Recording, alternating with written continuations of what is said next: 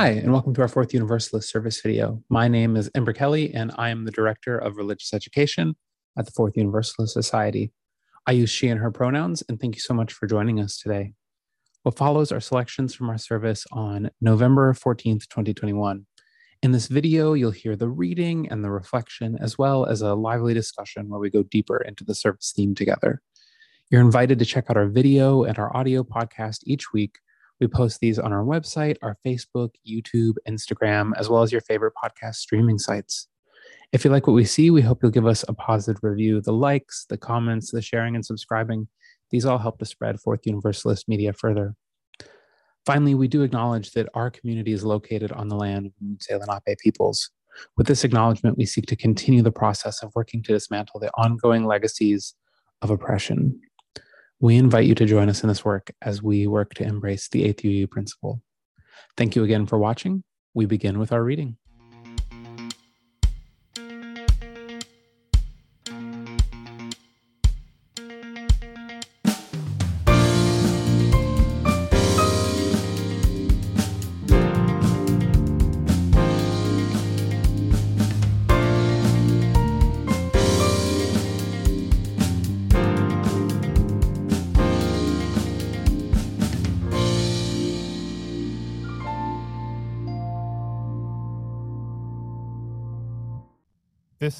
Morning's reading is by Colson Whitehead, an American novelist and nonfiction writer.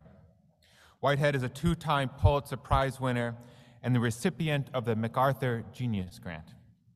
Today we hear from his book, The Colossus of New York. I never got to say goodbye to some of my old buildings. Some I lived in, others were part of a skyline I thought would always be there. They never got a chance to say goodbye to me. I think they would have liked to. I refuse to believe their indifference. You say you know these streets pretty well. The city knows you better than any living person because it has seen you when you were alone. It saw you steeling yourself for your job interview, slowly walking home after the, la- the late date tripping over non existent impediments on the sidewalk. It saw you wince when the single frigid drop fell from the air conditioner 12 stories up and zapped you. It saw the bewilderment on your face as you stepped out of the stolen matinee, incredulous that there was still daylight after such a long movie. It saw you half running up the street after you got the keys to your first apartment. The city saw all that, remembers too. Consider what all your old apartments would say if they got together to swap stories. They could piece together the starts and finishes of your relationships, complain about your wardrobe and musical tastes, gossip about who you are after midnight. 7J says, So that's what happened to Lucy. I knew it would never work out. You picked up yoga, you put down yoga, you tried various cures, you tried on selves and got rid of them. And this makes all your old rooms wistful. Why must things change? 3R goes, saxophone, you say, I knew him when he played guitar. Cherish your old apartments and pause for a moment when you pass them. Pay tribute, for they are the caretakers of your reinventions. Recently, I've been reflecting a bit on a kind of philosophical argument that I had with one of my housemates back in college. I was talking with friends who I lived with about the kind of urban exploration that I've gotten to do through skateboarding. I got my fir- first board when I was 13, and I still skate today.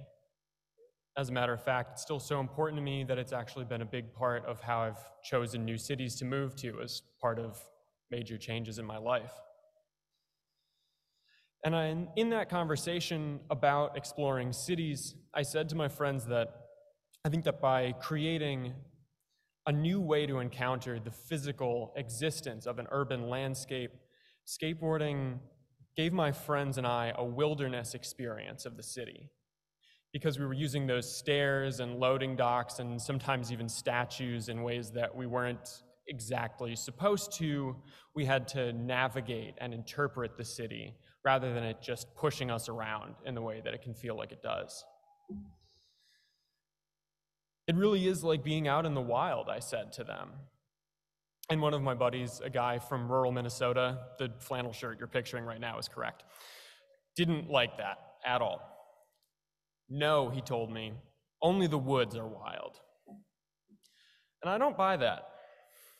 Undeniably, I, like many of you, am a city kid. My grandma started taking me on public transit when I was about four years old, and I didn't get my driver's license until I was around 20 and halfway through college. Don't get me wrong, I can start a good campfire, log cabin style, for those of you who know the craft, and I can reel in a fish or two. But I was born and raised right off Chicago's north side in Evanston, Illinois, the same city that Daniel Burnham, the man who designed Chicago, lived in many years ago. I often visited my extended family in St. Paul and Minneapolis, Minnesota, and eventually I went to college there in St. Paul. Afterwards, I moved to Washington, D.C. for two years, where I lived well into the beginning of COVID. And from there, I came here to New York to begin my studies at Union Theological Seminary in the fall of 2020. Now, I mention all of this to you here in this church where we come to think about spirituality and morality and our relationships to the world around us because in contexts like these, cities have for a long time been at least controversial, if not outright disparaged. In our dispute, my friend had been speaking out of a long established tr- tradition, one that reaches back all the way to Scripture. The city as an idea and as a place doesn't come out of the Hebrew Bible looking very good. The first city that we hear about in that narrative is built by the world's first murderer, Cain, killer of Abel. Later in Genesis, Sodom and Gomorrah are described to us as home to great sinners against the Lord, which have to be destroyed in a hail of fire and brimstone. Various philosophers and other thinkers have viewed cities as inherently corrupting and radically separated from nature, thereby depriving their inhabitants of necessary connections to the wild. And there might be something to these criticisms of cities. Who among us hasn't felt the need to get back to nature sometimes? Who hasn't felt that the crush of so many people can make you just at least a little bit callous? Scientifically, even an absence of greenery can be connected with poor mental health outcomes. But, but, let's pause here for a moment. We're all, myself included, in the process of reemerging into our lives, into our city lives, after a long and involuntary separation. And while it can be exhausting to be thrown back into the busy subway car, a chaotic classroom, a demanding workplace, we're also coming back to a great many opportunities. I've had the privilege of connecting with a mutual aid group here in New York City, which does great work in Washington Square Park one night every week. It provides hot meals, bottled water, hygiene products, and even clothing to all comers, no questions asked. And it does all of that work in a park that brims with all of the life and complexity of Manhattan. It's this city which sets the stage for a community with members on both sides of the serving table from every possible walk of life. There are those who rely on such efforts for their next meal. There are students who need to save every penny they can but are dying for some home cooked mac and cheese. There are people just passing through the park that evening who know good barbecue chicken when they smell it. And when you're behind the table, you're on your feet for hours. And sometimes you run into situations that you do not know how to handle. It's open late. But at the end of the evening, I always leave feeling restored in a way that I just can't put into words. There are philosophers who've said that the divine manifests for us in the faces of others, and that we realize its presence in our lives by answering the call implicit in another person's presence. And this work has shown me that they were right. Now, some of you might say, Ben, that's all well and good, but sometimes I just need to get out into the forest. There are spiritual needs that I can only meet that way. Moral challenges might be a part of religion, but I need to be in the wild sometimes. And that's totally fair. Sometimes I need a good forest wander myself. But, of course, I want us to ask a question. And it's this How can the city be a wilderness for me? How can the city be a wilderness for me? Have you ever been walking through the streets and made a wrong turn and found yourself somewhere mere blocks off of your normal route that feels like a completely different place? Have you ever had a moment of crossing the street and looked up to see the steeple of a church or the old brick of a home caught in a new light?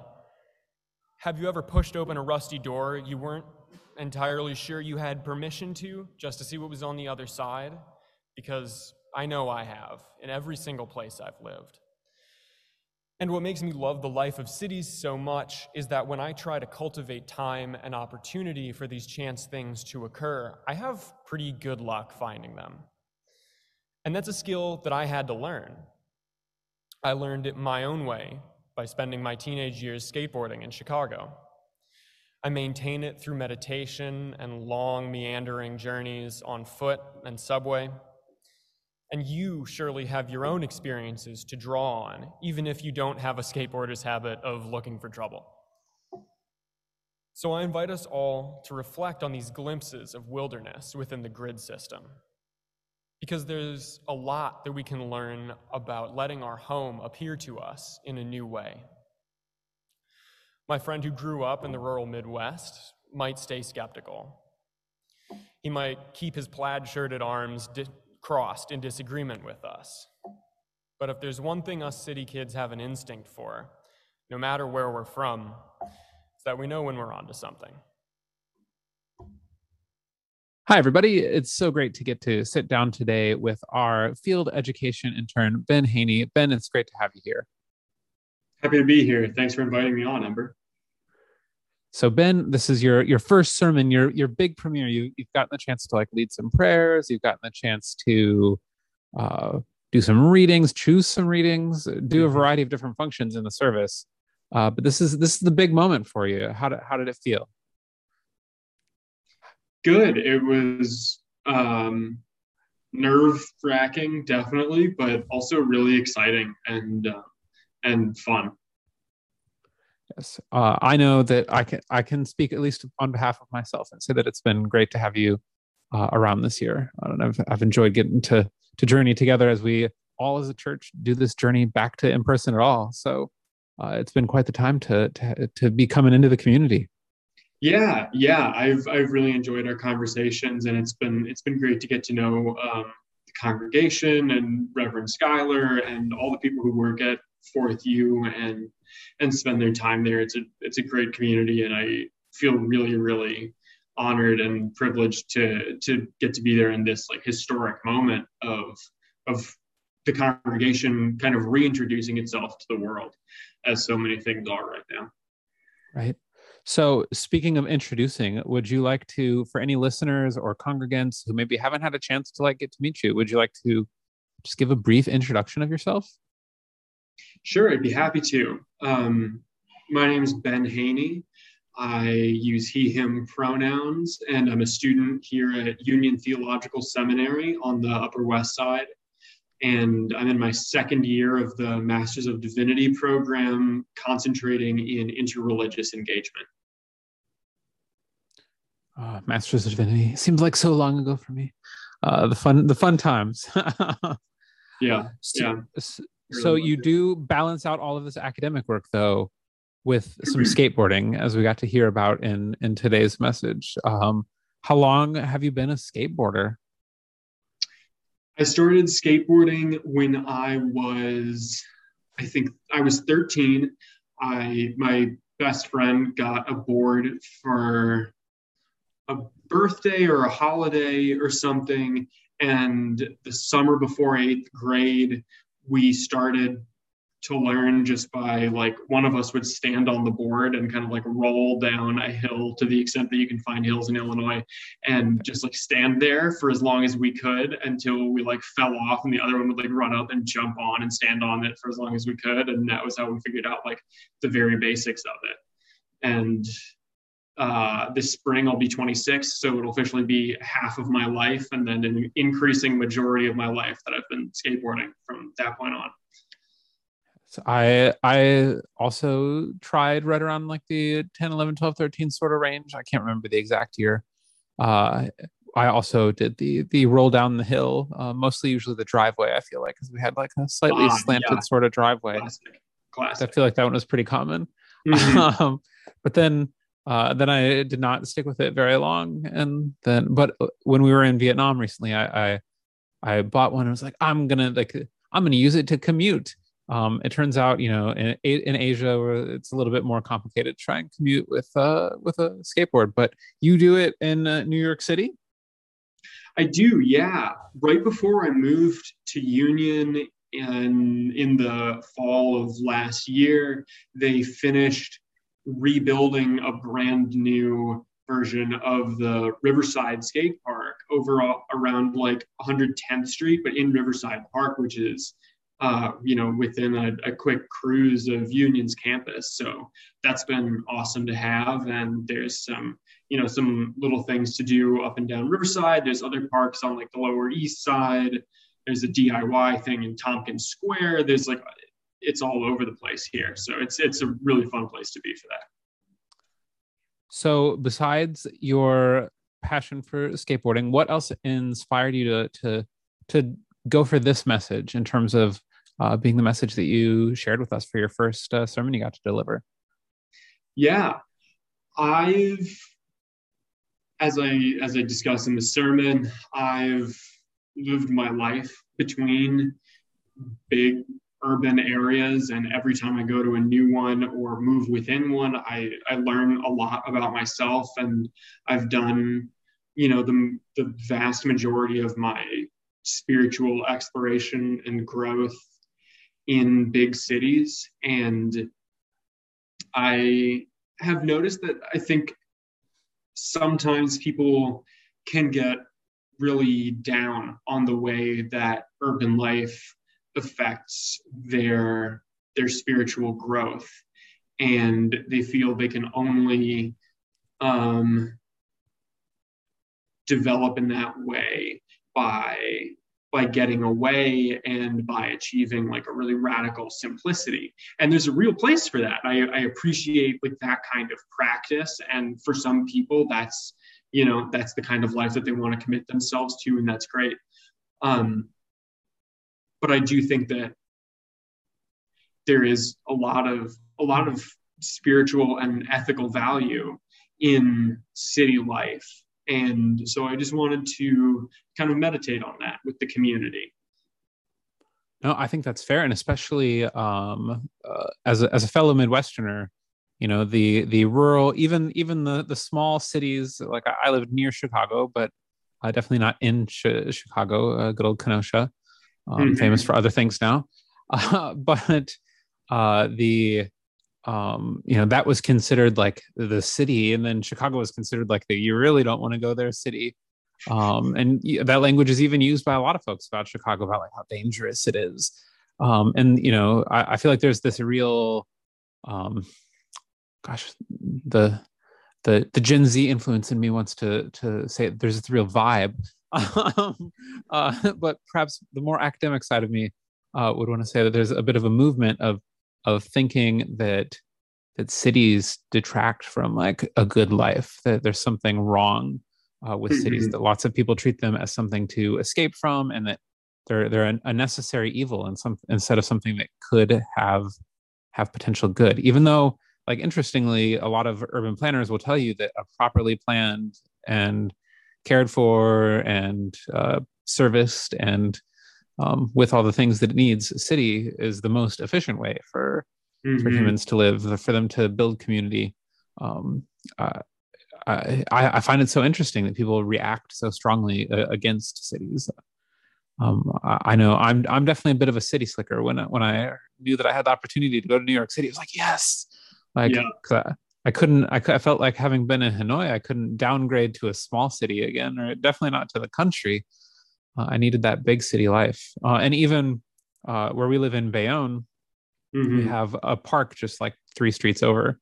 That it's this nice little patch of nature, but you can look over and see the port of Newark and Elizabeth, which is the busiest port on the entire eastern seaboard. And so it's this really interesting kind of industrial city and also nature at the same time by being in this space. And I I find that to be like one of my favorite places to go and kind of have a little bit of a spiritual experience. Um, do you have yeah. places in in cities that are that are special to you? Yeah, yeah, I I definitely do. That really resonates with me and and brings to mind some experiences from back when I lived in the Twin Cities in Minnesota. The Mississippi River goes right through the heart of the cities and like cuts really close to to downtown Minneapolis and St. Paul. And it's it's very similar to that in that like you can have this you know this in this like really busy like urban scene going on over here. We've got like all the like nightlife of of Minneapolis, and then go for a hike on the riverside and you know be be surrounded by forests and it's just a um, it's an amazing thing to have. And then you know union's backyard basically is is riverside park. And there are some some really nice parts of that that feel reserved in a way that's really special. But also there's this the constant thrum of the expressways and broadway and things like that. So it still doesn't feel completely separate in a way that you know maybe would disappoint someone if they really needed a getaway but to me it feels it, it makes it feel more real. It makes it feel more authentic. It's like this isn't completely separate. Like this this is the natural world and this is the city and there's any any sense of a binary between those things is artificial. Oh yeah i i like that. That is some that is some truth right there. Uh it, and all of this also makes me think about i, I told you about it when we were uh, reviewing and talking about your your message.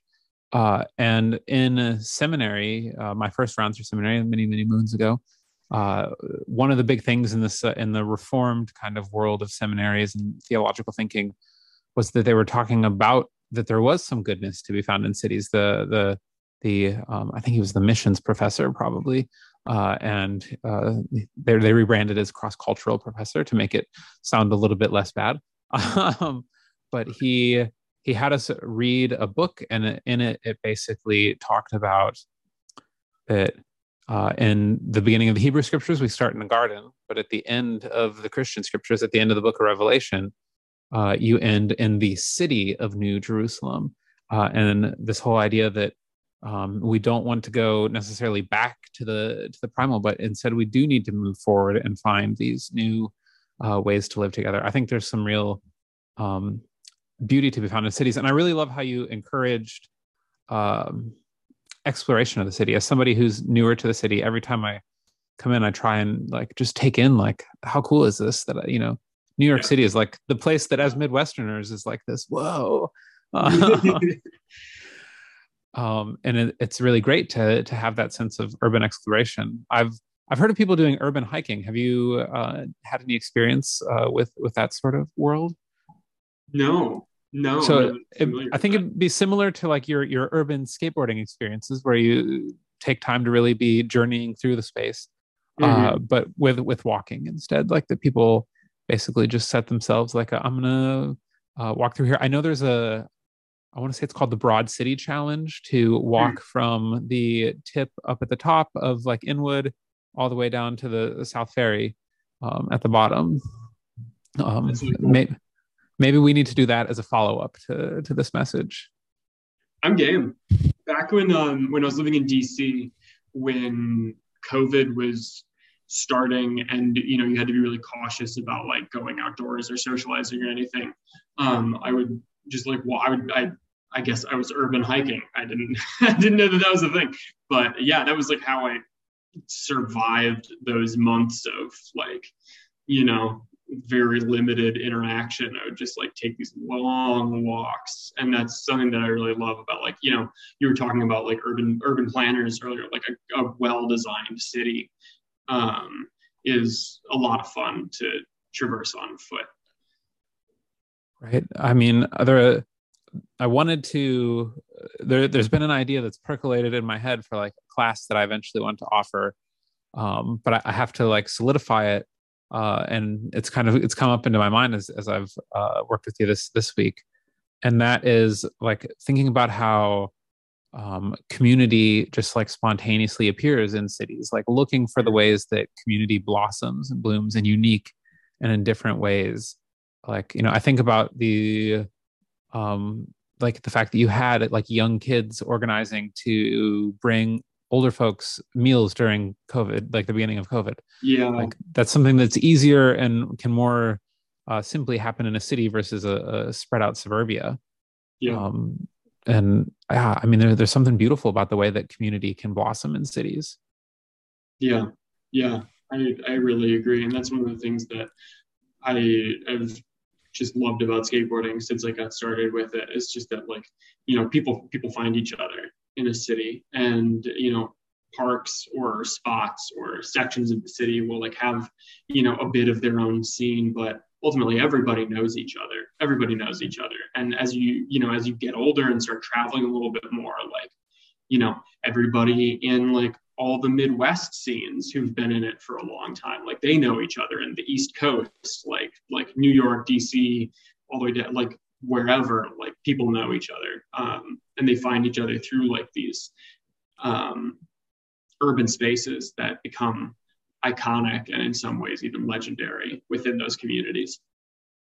So what you're saying ben is that you are famous in the skateboarding world i am not saying that. No no no. I'm just saying uh, i have some friends who are really cool. That's uh, okay, okay. We'll go with that. Ben yeah. the secret skateboarding celebrity. Um, so I suppose as a final question, Ben, uh, were, were there any special sources, any like readings, anything like that that you really uh, obviously this was a lot of personal experience that you did talk about, but was there anything that you really drew from as you prepared for this message? Yeah, I I did base it a lot on my own personal experience, but I definitely was thinking about or reflecting on some readings from James Baldwin and Paulo Freire and Emmanuel Levinas. I think those were those were three people who were really uh, on my mind while I was working on this. A broad a broad assortment. Uh, I like it. I like it. well, Ben, uh, excellent work today. Thank you so much for sitting down with me, and thank you so much for sharing with our community. Thanks so much for having me. It's been it's been really great.